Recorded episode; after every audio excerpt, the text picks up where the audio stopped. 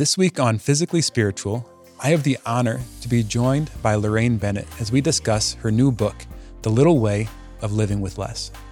Physically Spiritual is my attempt to harmonize and share what I've discovered as I've sought to live healthier. It revolutionized my spiritual life. I'm captivated by discovering the truth about my body and how it relates to my relationship with God. I'm your host, Andrew Reinhardt. This week, like I said, I have the honor to be joined by Lorraine Bennett. Lorraine has a master's degree in philosophy and has co-authored 6 books with her husband, especially on the temperament that God gave you. She has one book also she wrote on her own, A Year of Grace, 365 Reflections for Caregivers. She created a brand new game, Know Thyself, a game of temperaments. It'd be great to play with your kids. The Bennetts reside in Northern Virginia and have been married for 45 years. They have 4 adult children and 8 grandchildren. Welcome to the show, Lorraine. Oh, thank you so much. Thank you for having me on. Yeah, I love this book. It just came out recently. There'll be links in the show notes for everyone to find it, but Sophia Institute Press, if anyone wants to go get it right now before we even start talking. And in this book, it's a beautiful idea of how you put these ideas together. It's really, you might think of it as a Catholic guide to minimalism, pulling in the wisdom of Therese of Lisieux, but also really a rich emphasis on that authentic minimalism is living the virtues that our faith proposes to us. And as I was reading this book, I was just struck by the timeliness of it all. Last season, I had an episode I did on simplicity and living simplicity, and how just being in a hurry and the complexity of life contributes to like a degradation in people's mental health, but also making it difficult to really imitate Christ, who frankly was really simple and wasn't in a hurry and, you know, didn't live this lifestyle that we're all so tied up to in our culture. So reading it, and I always like to start by asking people a little bit about their story, because I think mission and ministry and feeling the Lord's call in our life always comes out of the context. So as I was reading the book, I was just curious, like, what in your life brought you to the point of wanting to share this with the church? Great question. And, you know, the immediate impetus, actually, what is our own story? But we were... Like for 20 years, we were living in your typical suburban McMansion, way far away from work. And we raised our 4 kids there. And, you know, and then they've grown up and they leave home, and we're sitting in this giant 4,000 square foot place. And my husband says to me, he goes, you know, we are actually living in only 10% of this house. And yet we have all these rooms to clean, and we have all the repairs to do. We have, you know, constant repairs. It's like a money pit, really. And also it's just a drain on your time. And he was saying, he goes, you know, it's really a giant storage unit for our kids' stuff, because they had all their stuff is in our house now, and they don't want to get rid of it. Well, they want us to take care of it, though, but they don't want to have it themselves either in their house. So, so we're like, well, maybe we should just, you know, downsize. We should kind of jump on that train that is rather popular right now. Minimalism, as you mentioned, downsizing, decluttering, the whole thing. And, you know, so we started that process, and it turns out it's really hard. It's actually very, very difficult to detach from all these material things. And that's what brought me to the thought, you know, I wonder what the virtues underlying this, this whole process, what are the virtues involved here? And, you know, and that of course brought me to St. Therese, because of course she has these beautiful virtues that she practiced, and these, some of the virtues that we talk about, or that I talk about in the book, you know, are practiced by her to heroic degree. But that was kind of the immediate impetus. And then we had friends who said, well, I would like to do this too, but I don't know how, or I don't know where to start. And so that's kind of sharing our story, but also, you know, drawing on the wisdom of St. Therese, who is a modern saint. Yeah, the format of the book I think is great because each chapter, you kind of start almost like each chapter focuses on a certain virtue or theme, and so it begins with an explanation.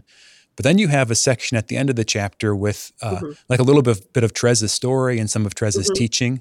Yeah, and then after that, you end it with a little tip from like a professional organizer. Yeah, exactly, professional organizer. Since I'm not, you know. So I love that you start with the church's rich philosophy and theology, insights from science, kind of exploring the theme. Then you're giving the example of a life of a saint. Some people might say, like, Therese of Lisieux, really, like, she lived in a cloistered monastery. What does she have to teach us about what to do with our homes? Well, great question. Yeah. And then, but then the tip of the organizer always kind of like lands the plane in a really practical way too. So I guess with that question of like, what does Therese really have to teach us about how we live today? Yeah. That's a great question. Great question. Well, she is a modern saint. So that's one thing. In fact, Pope Pius X called her the greatest modern saints. And she was, when she was born, she was actually living in a very, I would say, rather well-to-do middle class. You know, she wasn't nobility, but they were well off. Yeah. She even had, you know, she had a servant, and she was raised in this way. So she had beautiful things surrounding her. She lived in a beautiful place, and she understood the allure of material things because she does comment on that throughout in several places in the Story of a Soul, where she, even at a very young age, of course, took me, you know, years and years, I'm still clinging to material things, but she at such a young age, you know, 10 to 14 years old, she realizes that she is called to be a great saint, and she had a greater calling than to be captivated by the beautiful things around her. And she was well aware too of modern inventions. You know, she was really a fascinating personality, and she also had, you know, some serious challenges as a young child as well. But she always remained focused on the love of God, that she wanted to love God. She wanted to become a saint. She wanted to enter Carmel at a very young age, at age of 15, which was actually not allowed at the time. And she had to try to get permission. So she went to the bishop, she went to various people, but she actually went also to the Pope.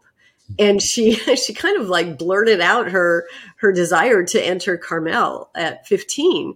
And he said, well, you know, you have to be obedient. And she said, but please, if you say, Holy Father, that I can do it, then they will let me, you know. And they had to like drag her away. They had to pick her up and take her out. She was a strong-willed saint. And I don't think we always realize that because she, you know, she wrote at a time as like, you know, some rather flowery, like lots of flowers and her metaphors, you know, but she was smart. She was very smart, and she was very strong-willed. Yeah. I think this is so important because minimalism really only goes like surface deep. Right. Exactly. You know, it's like the pictures on Instagram. It's the, it's like setting up that moment. But what the church is inviting us to is like to the depths of our soul. Right. So like exactly what simplicity looks like for that sort of wealthier young woman who has a servant versus, you know, when she's then in a convent looked really different. Like we have to wrestle with the fact that the church has canonized kings and has canonized people who are wealthy. So simplicity doesn't look the same for everyone. Right. And so it's really an invitation to how do we apply this to our life? Right. Yeah. And all these virtues that she practiced as part of her little way, for example, detachment, trust, charity, simplicity, as you said, poverty of spirit, and gratitude. And poverty of spirit is one of the big ones. And she said, she had a quote, she said, the only good thing is to love God with all one's heart and to be poor in spirit. And so it's like, what does that even mean? What is poor in spirit? And I think that's where we really see like how we in this day and age can practice the virtues that she is talking about, because we aren't necessarily called to be, running around ragged and barefoot, especially if you have a family, you have to take care of your family. You want to dress them well, and these things. So it's that inner detachment from the material things that we have to strive for. And, we have to understand how to prioritize. We need to always have God as number one in our lives, which she, of course, practiced to perfection. Yeah, to build on that, what really came through to me in your story and also in the book is how all this is really driven by vocation. Mm-hmm. Like, I think what our culture presents to us is sort of get what you want. The idea is that minimalism is sort of, having that chic look, that classic, that design, that whatever, but you're still getting whatever you want, right? It's just getting it in a more minimal way. In a more minimal way, you're right, yeah. But what we're invited to is that what we have is actually driven by our vocation, by the calling that the Lord has put into your life. Right. It's like what you and your husband's home looked like when you're raising your children is different what it looks like now as your children are adults. That's right. What Therese had when she was a young girl being raised by an upper middle class family is different than what she was in the convent. So much of this is our ownership, our possession of things is guided by the calling the Lord put on our life versus like our wants, like our desires, our passions. Exactly. So true. And it's so interesting, speaking about St. Therese and her the callings that she felt, because it's so interesting that she writes that she had these desires in her. She said she wanted to be a warrior. She wanted to be a priest. She wanted to be a missionary. She wanted to be a martyr. She wanted to be a doctor of the church. She mentioned that too. But she was like, how can I have all these desires? They must be given to me by God. Well, how am I going to reconcile these longings? And she said, well, at the root of all vocations is love.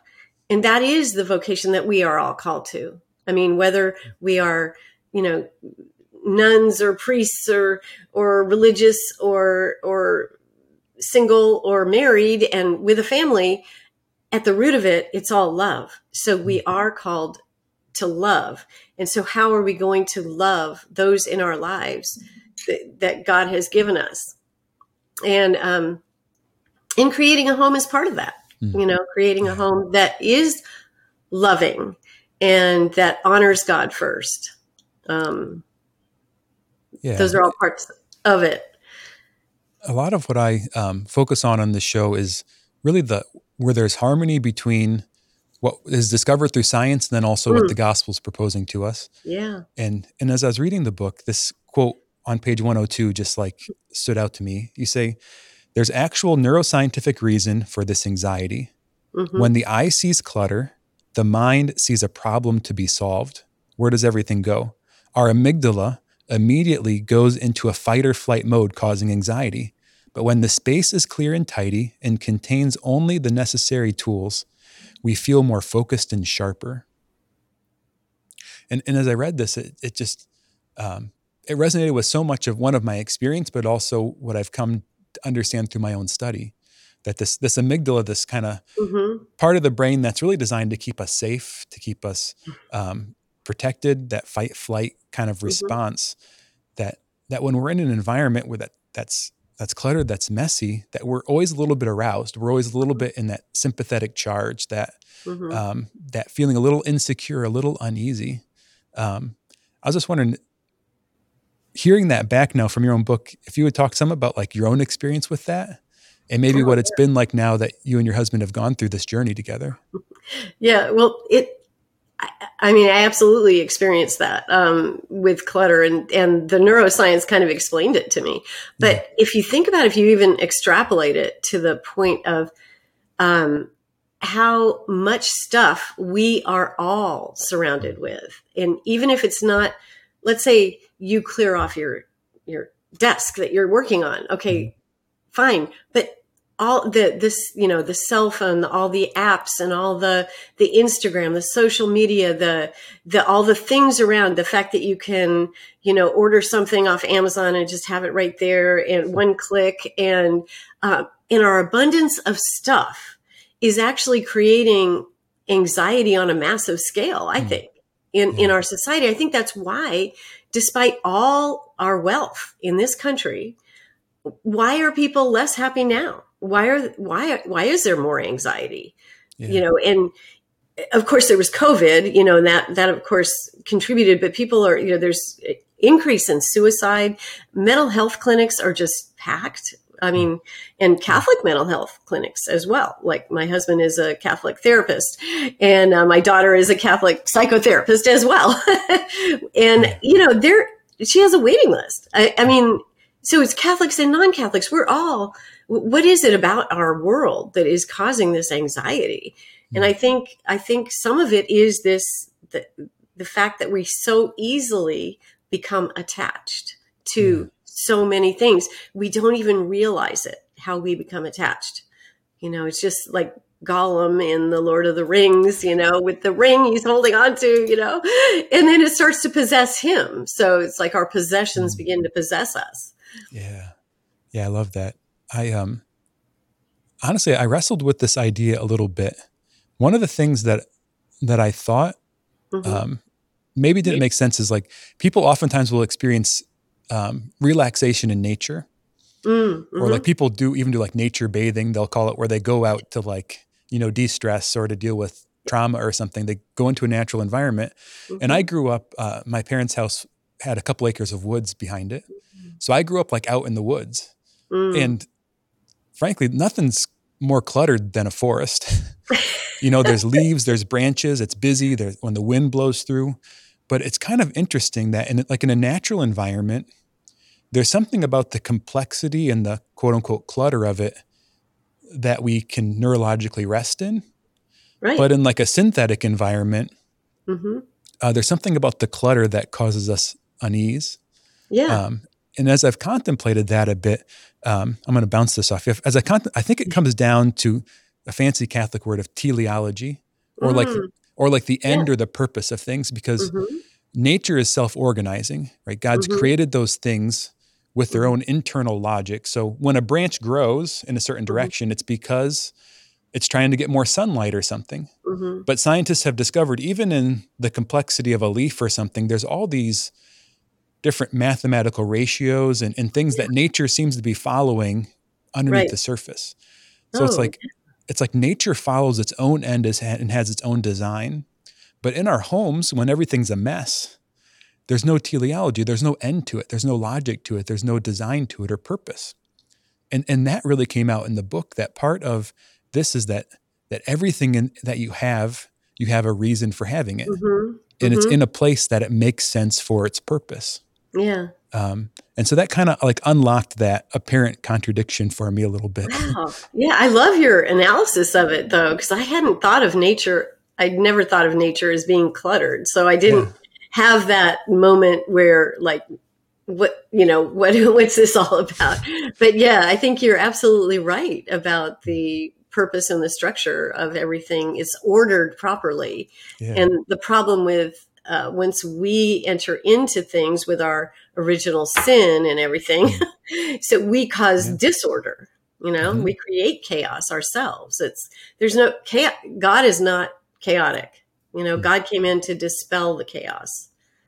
He created order, and it's fascinating to think that God created all this.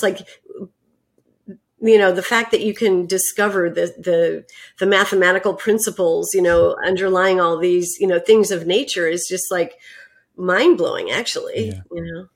I'm surprised not everybody doesn't believe in God who discovered these things, but yeah. And as you talked about that idea of sin causing disorder, it just struck me that part of Adam and Eve's mission in the garden was stewardship. Right? They were supposed to till the garden and by their intervention, actually make nature more fruitful than just how it would have been if it would have just grown wild, so to speak. And it just strikes me that in our homes, we're exercising a kind of stewardship in a very particular way.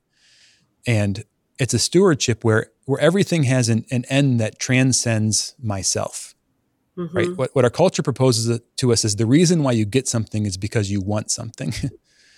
Mm-hmm. What our church proposes to us is the reason why you have something is because it's for the kingdom, it's for others, it's for your vocation, it's for mission. Right. So that idea of stewardship, I think, is really rich in this, mm-hmm. of how does a Catholic really live in this place of simplicity? Right. And that's the question. And one of the chapters is on order and how can we order our homes, especially if you have a young family. And so this book is not just for people like, my husband and I, who, our kids are grown and left home, but it's also for people who are dealing with, they have little kids at home, and what kind of order and how can I declutter?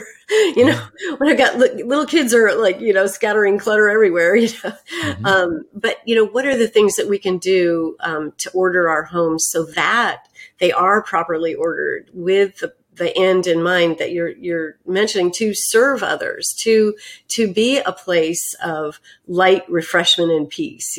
That's what we want for our homes. And, and there's things that we can all do that, if you're in the middle with little kids, teaching small children how to pick their things up and put them away. That's a small task where they start to learn about order. And yeah, this has been very timely for me. My wife and I had our first son last year. Mm-hmm. So my parents are actually literally decluttering their house into our house right now. So every time they visit, we get another box of stuff. Oh, we have this inflow. And then when you have kids, it's everyone wants to express their love by giving mm-hmm. you toys. Mm-hmm. So we also have this constant influx of toys. And mm-hmm. my wife, God bless her, has a deeply Franciscan spirit. She mm-hmm. she feeds on the teaching of the Franciscan Friars of the Renewal. And so she has this heart for simplicity. Mm-hmm. And also, so we're constantly filling up boxes for the St. Vincent de Paul in town. And mm-hmm. so we're trying to match the inflow with outflow, but this mm-hmm. book definitely came into our life at a providential time because we're on the other end of that with the young kids. Yeah.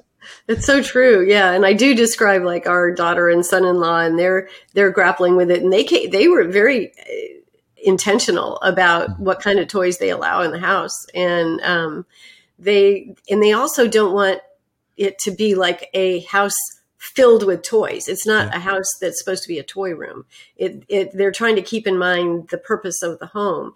And so it's very interesting. It's hard to do. And our other son and daughter-in-law, and they're always asking their kids to, okay, let's go through the toys, and the ones you're not playing with, let's give them away to other kids who don't have these toys. So they're teaching their children about charity as well. Yeah. So there's so many ways that you can go about this, but it is tough. And I don't think I never would say it's easy, Yeah. Well, toward the end of the book, I wanted to shift gears a little bit and talk a little bit about gratitude. Oh, yes. Toward the end of the book, there's a really rich section on gratitude. You say, spiritual writers and saints have known this for centuries. Mm-hmm. Yet only now contemporary psychologists are catching up with the fact that being grateful makes us feel happier. Mm-hmm. Dr. Martin Seligman, the founder and leading proponent of positive psychology, studies the science of happiness.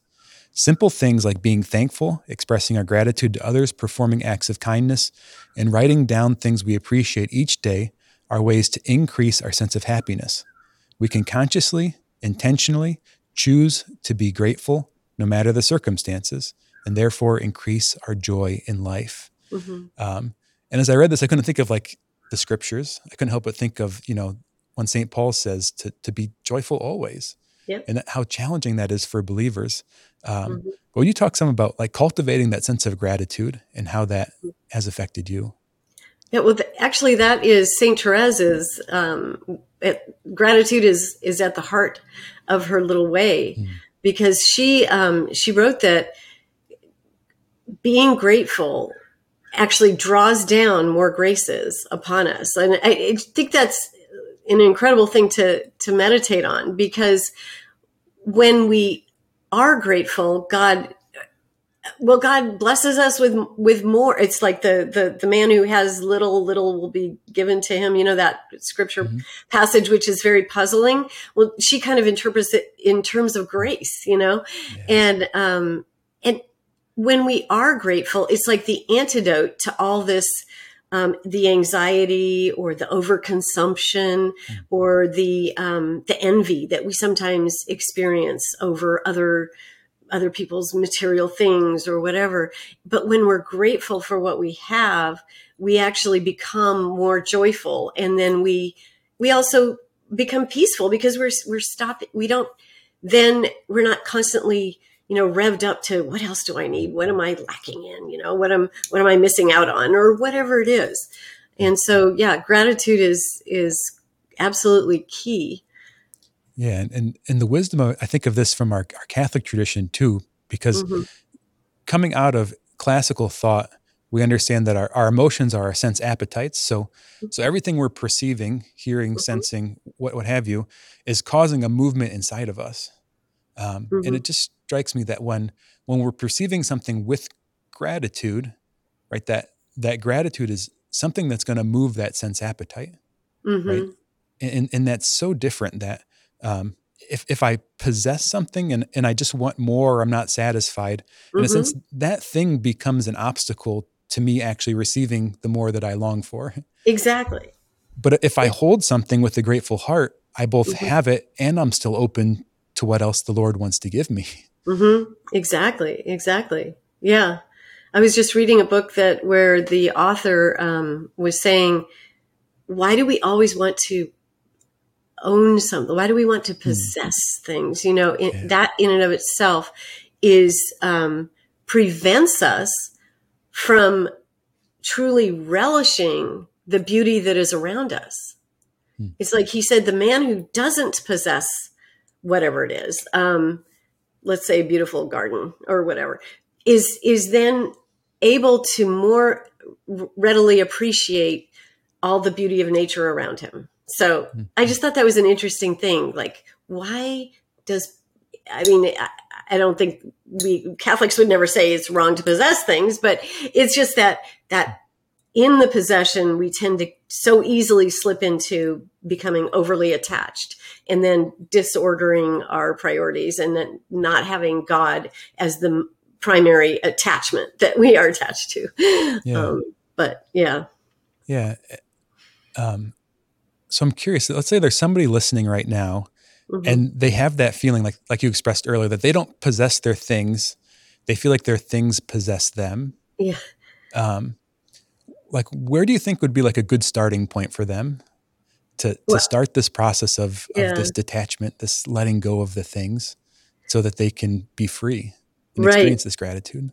Well, there's two levels. We want to declutter our souls as well as our homes, but, you know, so I think we have to work on both levels, but in terms of the practical, in the book, I do have the practical tips from the professional organizer who's mm-hmm. not me. I'm not the professional, but one of the things she says is really to, you know, to recognize how we are attached to the things we own and that we've had, and we actually overvalue these things. Mm-hmm. And she suggests like, have a friend, you know, if you're just your house is filled with clutter or whatever, have a friend help you, have the friend hold up the thing and say, do you really need this? Like, and once you kind of have somebody else holding it, you're kind of like, you know, maybe I don't need it. And you can that's one of her tips is to kind of create a distance between ourselves and our things. Cause some people it's just really hard.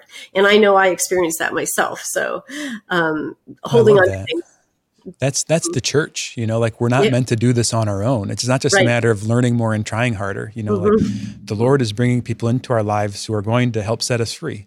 I think mm-hmm. of like, the raising of Lazarus, right? The Lord brought him back to life, but then invited the people in his life to roll away the stone and also mm-hmm. to unwrap him from what was binding him, the burial mm. cloths.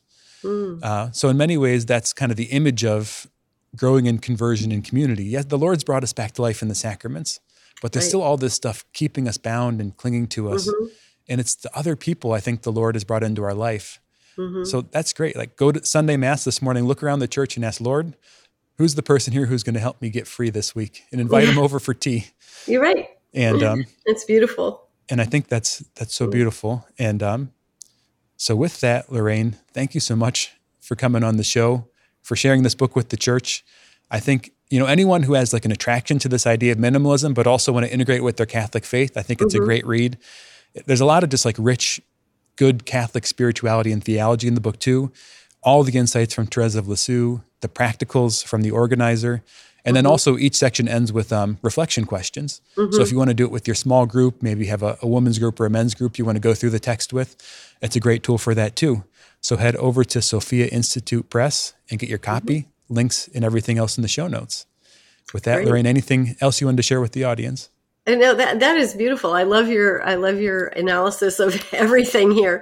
And I hope that everybody who buys the book can find a little peace in their lives, feel a little de-stressed by decluttering, and that's it.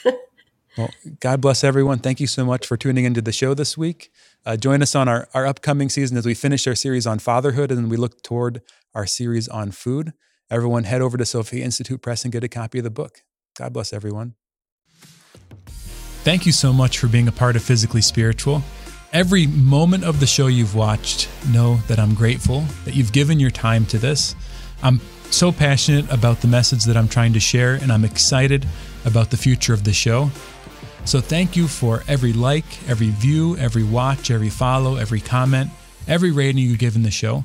And a special thank you to all you that are already members of the Awaken Nation. So thanks again for supporting the show.